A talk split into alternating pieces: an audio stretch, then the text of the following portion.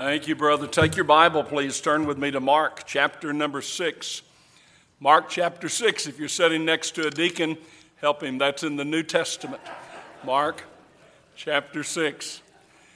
I'm glad to see you. We, you how many deacons you have here, Pastor? You have several? Nine. Well, amen. Uh, I have one deacon here tonight. Uh, he rode up with me, Brother Dwight Collier, and I try to keep him around. It's better to have them in sight than have them behind you somewhere. You know what I'm saying? Hey, look, I'm teasing. I love Dwight Collier. He's my friend and has been for a long time. I've been the pastor at Rose Park Baptist Church. I'm in my 35th year, and one reason is because of, uh, of Dwight Collier and men like him. And uh, you're blessed, uh, Brother Eric. I know you have good men uh, serving here. Used to, we would say that we had to have uh, six deacons. We could never have five deacons. If we did, we'd add one. Yeah, we could never, we never needed any more than that, uh, and uh, six deacons. And the reason was that you need six pallbearers to carry your casket. And, and I figure the guys that put you under ought to have to carry you out. You understand what I'm saying? Uh, I personally love deacons. We have, we have good deacons in our church and good deacons meetings. I hear about preachers occasionally uh, that fuss and fight with deacons. I've never understood that. Never had a problem uh, with the deacons in, in any church where I've been, and our deacons are good men, uh, you know, and, and it's, it's always been that way. I did hear about a preacher, though, one time that uh, he named his dog Old Deacon, and uh, it didn't go over well. Uh, they had a deacons meeting after they saw the, the doghouse beside the parsonage and had this sign out front, Old Deacon. And so in the deacons meeting, one of the deacons said, I want to know why you named that dog Old Deacon. And so the pastor said, Well, I want you to know I named the dog Old Deacon for more than one reason. One reason I named him Old Deacon uh, is uh, because he whines a lot. He said, The next reason I named him Old Deacon is because he doesn't come to Sunday school. He said, But the real reason I named him Old Deacon is because when I go home after meetings like this, I can kick that dog. well, come on, you know. I like deacons and I like preachers. We got a few preachers in the house. It's good to see you tonight. I always am appreciative of preachers who have come to a meeting. Uh, where I go nowadays, uh, you don't see that very much. You have a wonderful association uh, of churches here. I've been in almost every one of these churches in a revival sometime or another. Uh, facts are, uh, we're not having the revivals we used to have. Churches are not scheduling revivals like we used to. I wish we did. It was, uh, that was a great era uh, in church life when we would go from one place to another. Some of you guys can remember, especially you preachers, you can remember that there was a time we would hear about Angel Martinez or we would hear about Sam Cathey, or we'd hear about Harold Latham, or just whichever evangelist you want to pick, and we'd travel miles to go hear those fellows preach. We just, I mean, we would, in fact, if it was somebody like uh, J. Harold Smith, uh, we'd travel hundreds of miles uh, to be there in that meeting and hear uh, these great preachers. And churches had great fellowship like that. I really wish we would start doing it all over again and remind our children and grandchildren of the way it used to be because it was pretty good back then. Uh, listen, uh, tonight is Monday night. We've more than doubled last Monday night's crowd tonight. This is a, this is a fabulous crowd on Monday night, and I want you to be here tomorrow night. Uh, Tuesday night is one of the most difficult nights uh, in revival. Tuesday night, get people to come. If you're not here tomorrow night, we're going to figure that you're in a, in a joint somewhere drinking, and so we're going to uh, put the word out on you if you're not here. So come to church, be in your place uh, Tuesday night, and we're going to have have a great time. Uh, Brother Ronald Owen is going to be here. He's here tonight. Uh, he's just not dressed up like a preacher, uh, but tomorrow night he will be. Tomorrow night, uh, Brother Ron will be here. He's uh, Brother Ron started out at our church as a youth minister and then eventually became our music minister. And, uh, you know, it was, it was great. That's a long, long time ago. Uh, but uh, he, uh, he's, a, he's one of my favorite singers. I, I, my favorite singer will be here on Wednesday night. Uh, and that's only because I had to pay uh, for all of his music lessons and everything else. And so my son Rocky will be here on Wednesday night, and I want you to see him. He was born while we were here at Brister.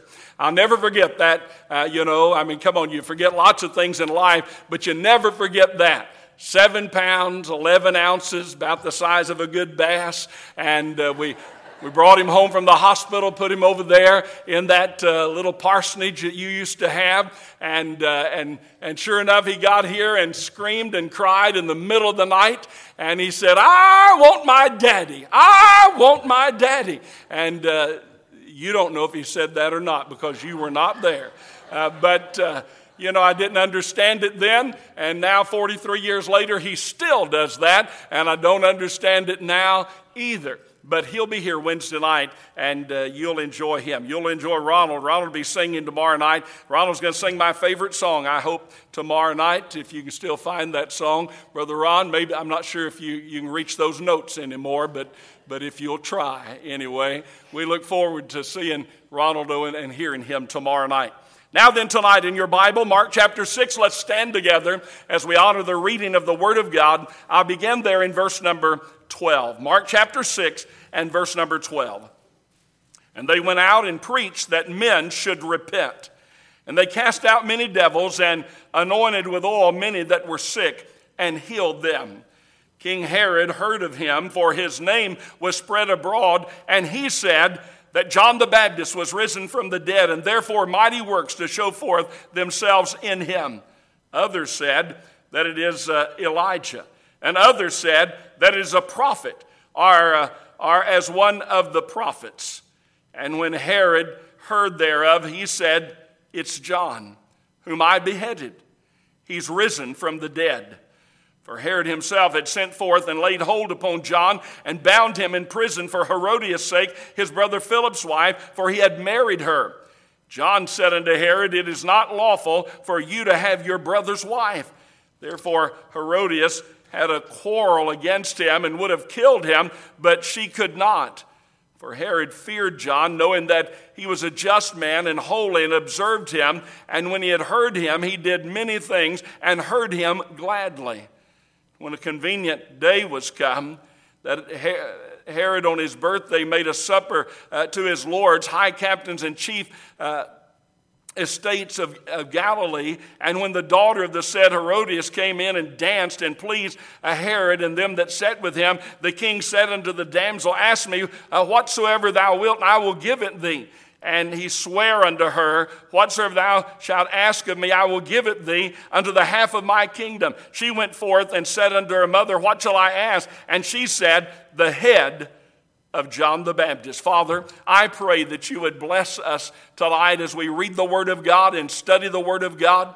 Thank you for people in this room, people that are important uh, to, uh, uh, to this church. And certainly people that are, are special uh, to me as, a, as an individual, friends that I've known, some I haven't seen in years, but God, I appreciate that. But Lord, at the same time, this is revival. We're praying for a work of the Holy Spirit of God. We appreciate friendship, but God, we need and pray that you would do something this week in this place that is bigger than we are and beyond who we are. God, I pray that the Spirit of God might work deep into the hearts of men. I pray for people to be saved. I know that the Bible teaches that it's your will to save every man, woman, boy, and girl on the face of this earth. I know that Jesus died for them. And I pray, God, that tonight that we'll see someone come to faith in Jesus Christ. We pray in Jesus' name. Amen. And you may be seated. Friend, the Bible tells us a story now uh, in this passage of Scripture about a man that you and I uh, are probably familiar with, although uh, we may not have him on the top of that list of Bible characters. The Bible says that his name is Herod. Now, you know the Herods, not Herod the Great, uh, but uh, these other Herods. We read about Herod the Great, uh, who was uh, the Herod in control when Jesus was born. But then we read about this Herod, and he's very unique. The Bible says concerning him that he was uh, the governor when, uh, when John the Baptist was preaching. And as a result of that, the Bible says that this Herod, uh, that uh, uh, he had uh, sent John to his death. Well, now then, we're reading in a place in the Bible after the death of John the Baptist, and, and here's what we know Jesus has, uh, is preaching, and, and God is blessing, obviously, in the ministry of Jesus and the ministry of the church that he has called out.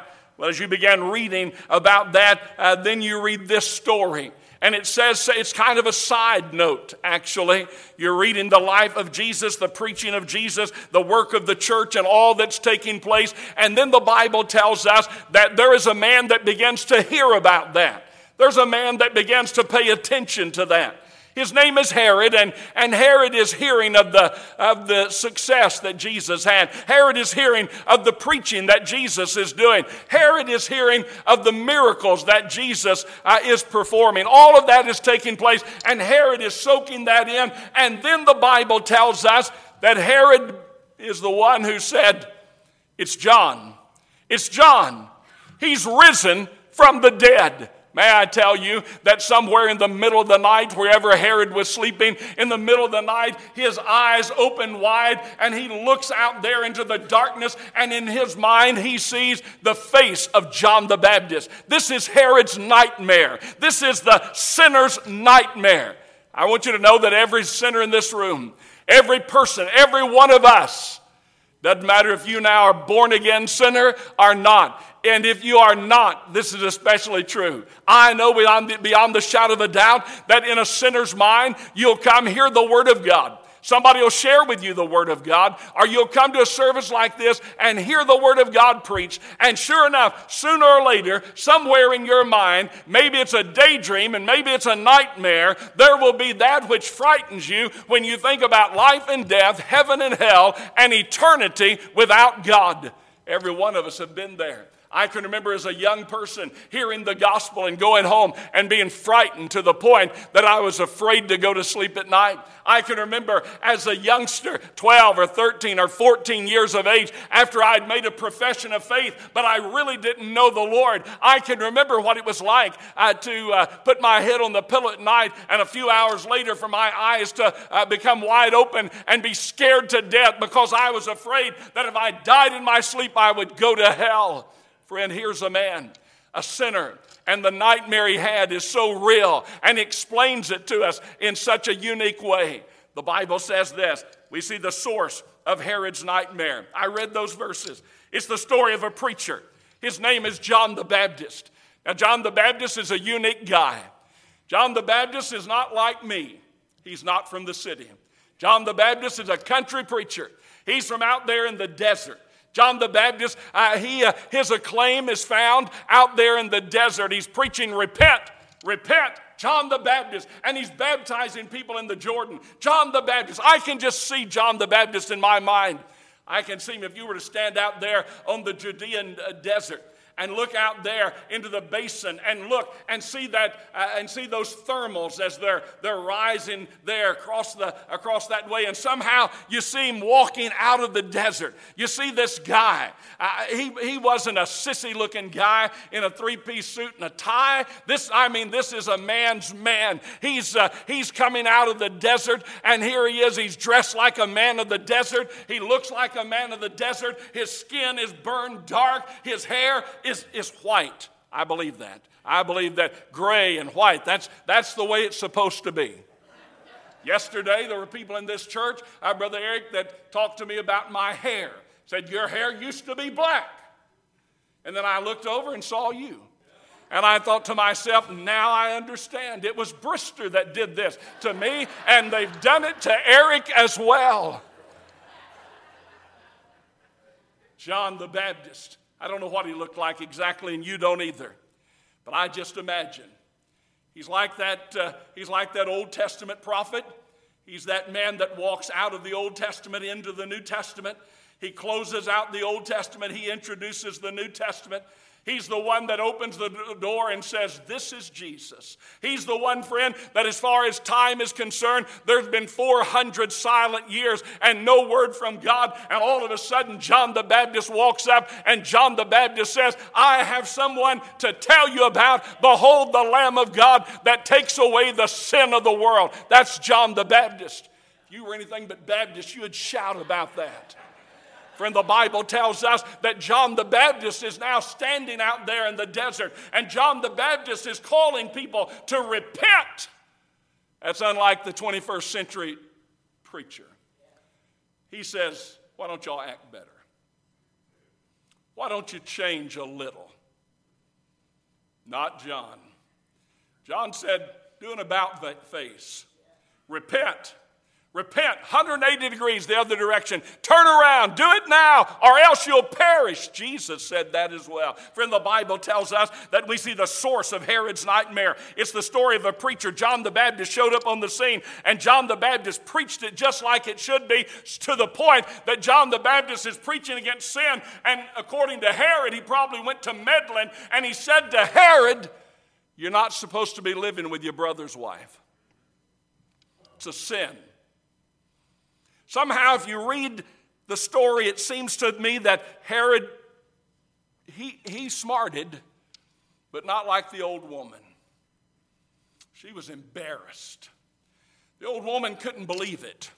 She couldn't believe that someone had that gall. Someone would stand there and point his finger at them and talk about sin and do it in such a, a plain way. He, she couldn't believe it. His name, John the Baptist.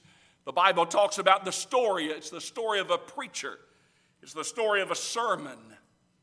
We read it here. You could read it in Luke chapter 3 as well. How John the Baptist's sermon seared, how John the Baptist's sermon uh, uh, convicted, how John the Baptist's sermon, as he preached it, how it made Herod uneasy, and it made, it made the woman uneasy, and it made everyone who was in the room uneasy. That's the way, that's the way preaching is it'll make you uneasy. If you're not saved and the preacher tells you that Jesus died for you, he tells you there's a place called heaven that you could go if you're saved. He tells you there's a place called hell that you will go if you're lost. He tells you that we must all appear before the judgment. He tells you that one day uh, that to every man, woman, boy, and girl will give an account of the things that they've done on this earth. Doesn't matter if it's judgment for the lost or judgment for the saved or judgment in general. When, friend, when people realize there's heaven and hell, there's life and death, all of those things, I want you to know that that type of sermon stirs people and it stirred Herod. I can just see him. And so Herod now, he's in a spot. He sort of likes John, a little bit like Agrippa liked Paul. He's listening to him, he's paying attention.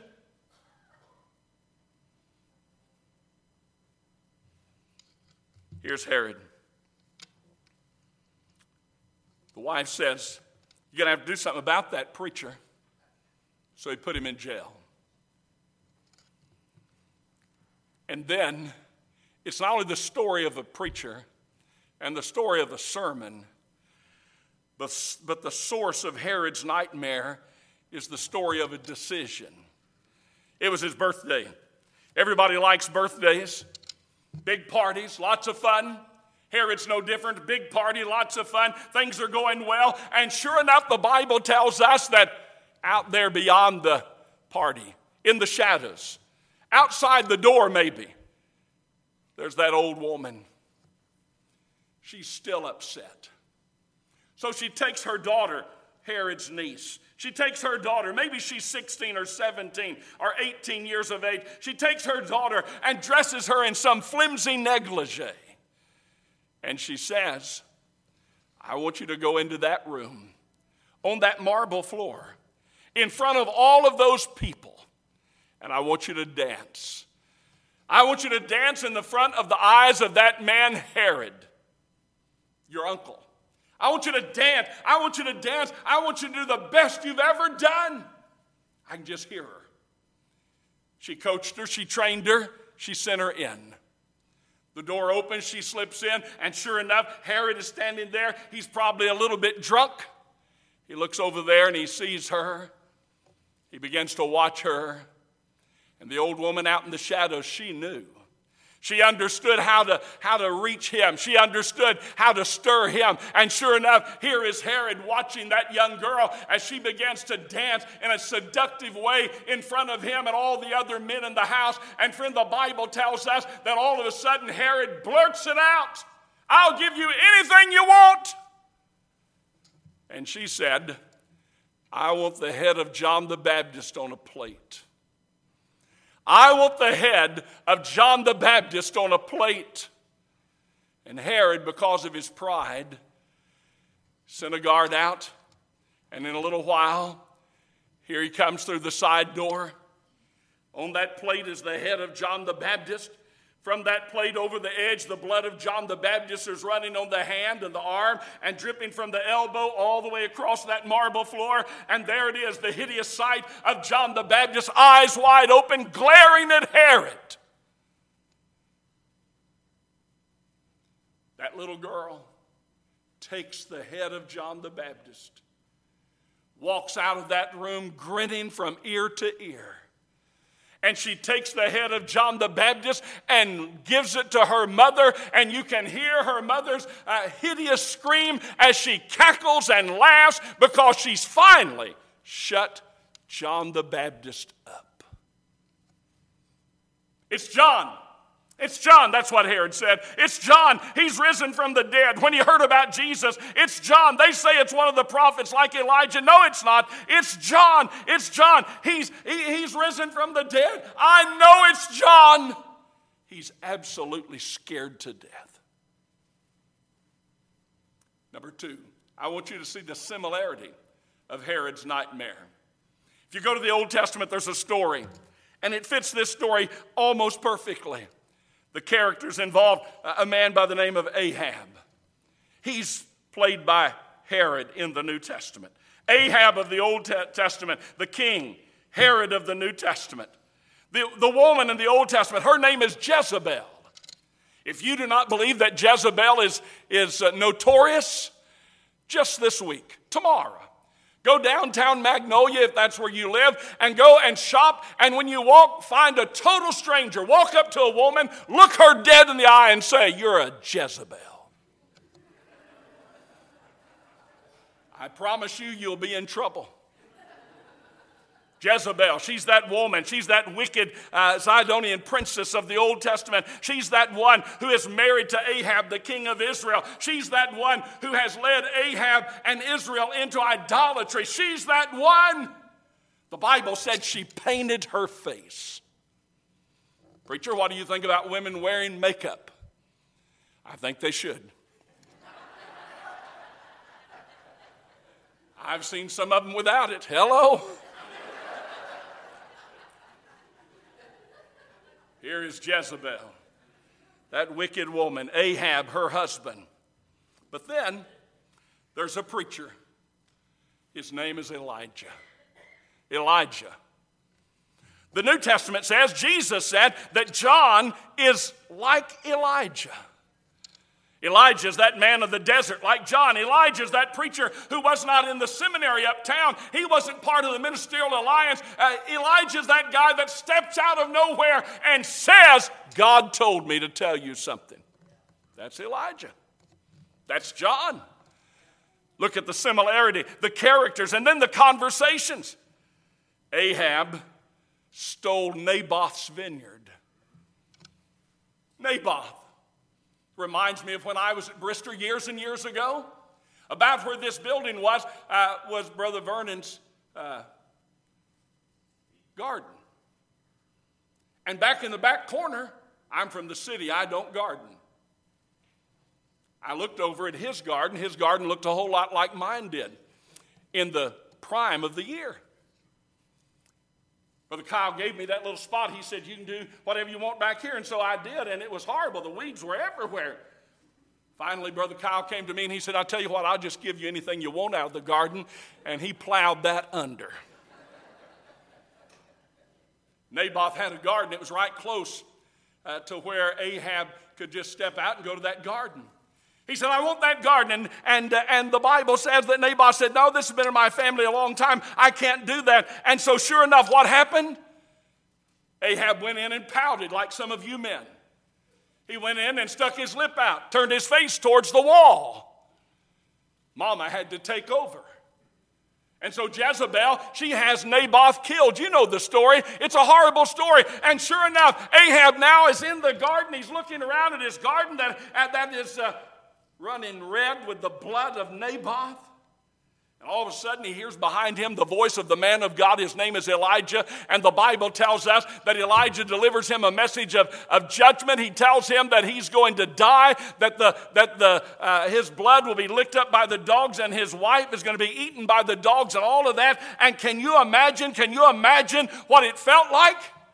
Well, that's, that's similar to this New Testament story. You see, because Ahab don't you know he had nightmares as well? Don't you know that every time a dog barked, Ahab jumped? Don't you know that, that after Ahab uh, died and the dogs licked his blood, don't you know that the old painted faced woman, that every time she saw a, a dog or heard a growling dog, don't you know she was scared to death? Sure. But here's this man in the New Testament now, hundreds of years later, and the Bible tells us that, uh, that uh, he had told John the Baptist, uh, he had sent John the Baptist to his death, he had taken John the Baptist's life, he had heard John the Baptist, re- he had rejected the gospel, he had gone about his way living like he wanted to live high, wide, and handsome, and he didn't need anybody. And now then, he's powerful, he's in charge and he's scared to death. It's John. It's John. He's risen from the dead. I know it's John. It has to be John. It doesn't matter what anybody says, his nightmare is that it's John. So we see uh, the source of Herod's nightmare and the similarity of Herod's nightmare. But then, last of all, I want you to see the seriousness of Herod's nightmare. The Bible speaks of the success of Jesus Verse 14 King Herod heard of him, for his name was spread abroad. And he said, That's John the Baptist risen from the dead. Therefore, mighty works to show forth themselves in, in him. For the Bible tells us that the success of Jesus now has brought about the nightmare of Herod. It is the success. Jesus is preaching, Jesus is ministering, Jesus is performing miracles. And the Bible tells us that Herod is hearing. He heard about it. It just sort of just tugged on his mind. Heard again, and he heard more. And he heard about people who were being converted. He heard about people uh, who, were, who were changing totally. And he realized, he understood and the only conclusion he could come to is that powerful preacher that I sent and had him killed. It's that powerful preacher. It's that powerful preacher, John. He's risen from the dead, the success of Jesus. But then, the sarcasm of Jesus. Brother Maddox, I don't believe Jesus ever used sarcasm. Do you? Well, in your Bible, Luke chapter 13, the Bible says this Luke chapter 13, verse number 31. The same day there came certain of the Pharisees, saying unto him, Get thee out and depart hence, for Herod will kill you. He said unto them, Go ye and tell that fox, Behold, I cast out devils and do cures today and tomorrow, and the third day I shall be perfected. Herod's going to kill you Jesus said, Go tell that fox what I'm doing and what I'm planning. Brother Maddox, why in the world did Jesus call him a fox? Why did Jesus refer to him in that way? A fox, that weak, cunning predator. Why did he do that? There are preachers in this room who know this already, and you and I, I mean, it's just, it's just sarcasm. The lion of Judah said to that fox, Listen, I'll do whatever I want to do. The lion of Judah said, Hey, listen, I don't care who you think you are. I'm the God of heaven. I will do whatever I please. And he sent him word.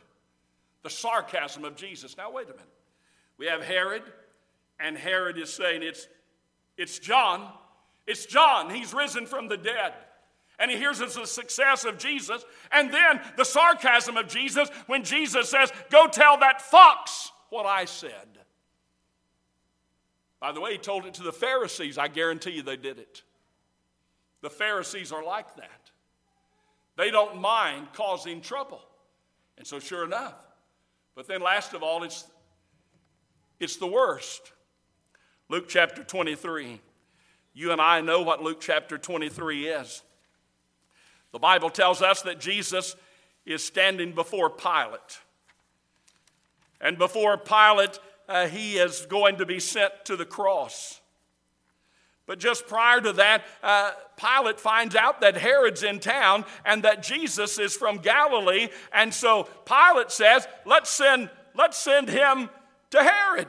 Let's send, let's send Jesus to Herod. Pilate was saying, I, I, would really like to deal with this in such a way that I don't get any repercussion. And so, not from the people or from Rome. I want to make sure. So, send him to Herod. Let Herod take care of him. You can see that. I can see that. Pilate is saying, Herod has jurisdiction over this matter. And so the Bible says, now listen carefully, some of you preachers are going to lose me, but it's all right. Luke 23 8. And when Herod saw Jesus, he was exceeding glad, for he was desirous to see him of a long season because he had heard many things of him and he hoped to have seen some miracle done by him. Can't you see it? Here's Herod. The nightmares have been going on. It's John. It's John. He's risen from the dead. The fear. The messages that John preached burning in his heart. So now he gets to see Jesus uh, for the first time, face to face. For the first time, he's looking right at the Lord Jesus Christ. And the Bible said that he was exceeding glad. He is emotional. He is he just lets him know. Well, I've been waiting to hear. I've been waiting to meet you. I want, I, I want to see this. I want to see that. I, have got to talk to you. I, I, I just, the Bible says he spoke with him in many words. Verse 9. Then he questioned with him in many words. Five words. But he answered or answered him nothing. But he answered him nothing. For the Bible tells us that Herod's nightmare came to reality. Herod's nightmare. Herod, uh, he was thinking, I'm judging Jesus. And actually, Jesus was judging him. Here is Herod now, and he's, he's just, he's just uh, well, he's just saying over and over, I, I remember this, I remember that. Maybe he said this. Maybe he said, John used to talk to me. John used to preach to me. John used to say uh, something about heaven. John used to say something about hell. John talked to me all the time. Jesus, will you talk to me? And he answered him not a word. The Old Testament says, My spirit shall not always strive with man. The Bible teaches us that in the case of Herod, that Herod had sinned away his day of grace. The Bible teaches us that Herod had uh, gone over that deadline Dr. Smith used to preach about. Herod is that man in the Bible that you read it and you can see it as plain as day. Jesus wouldn't talk to him. Oh, wait a minute, preacher, you know your Bible. Back there in Isaiah 53, it said, As the lamb before the shear is dumb, so he opened not his mouth. He talked to Pilate. He talked to Pilate, but he would not talk to Herod. He would not talk to Herod. Herod was giddy. He was excited. I've heard about you. I remember what John said. Talk to me. Perform a miracle. And he answered him nothing. Ladies and gentlemen, I want you to know the Bible says that the sinner's nightmare is a tragic thing. Here is a man that rejected the gospel, and then for the rest of his life, he feared. He rejected his gospel, and then for the rest of his life, he lived in anguish. He rejected the gospel and said no to Jesus. John had preached. He said, No, I'm not interested. No, I'm not interested. And now he's walking through life and he's going to hell. He's in hell tonight. He's in hell tonight. Why didn't I listen to John? Why didn't I listen to John? John said, Repent. Why didn't I repent? Why didn't I listen to John? Why didn't I listen to John?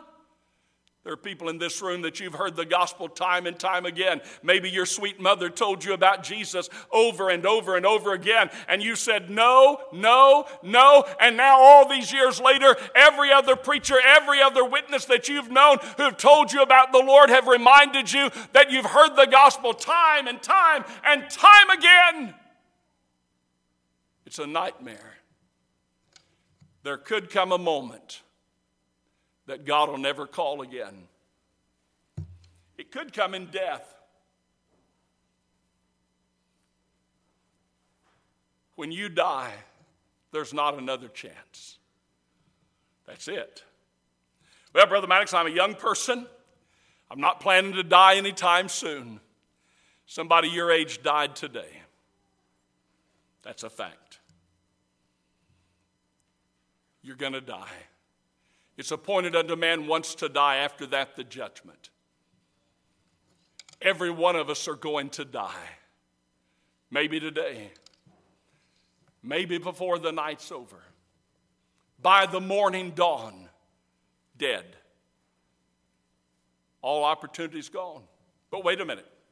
Maybe it'll not be death. Maybe instead, inside these closed doors, you've heard the gospel for the last time. God will never talk to you again. You've heard that Jesus loves you. You've heard that Jesus died for you. You've heard that you could be saved today. And there's no guarantee that God's Spirit has to accompany that message again. No guarantee. I preached a revival at the First Baptist Church in Magnolia, Arkansas years ago. The pastor was Jimmy Henry. Brother Henry and I went to visit a man. I don't know his name, could not tell you exactly where he lived, but we went to see him. And his wife was there. Brother Henry, while we were going, he said, Rocky, I want you to visit this man. We visit him all the time, and I want you to visit him. He didn't tell me what was going to happen. He knew, pretty much, but I didn't know. So we went to the house. Here was a man in his 70s, probably, maybe 60s. When you're a kid, you know, that's old. And so, sure enough, I sat there and listened.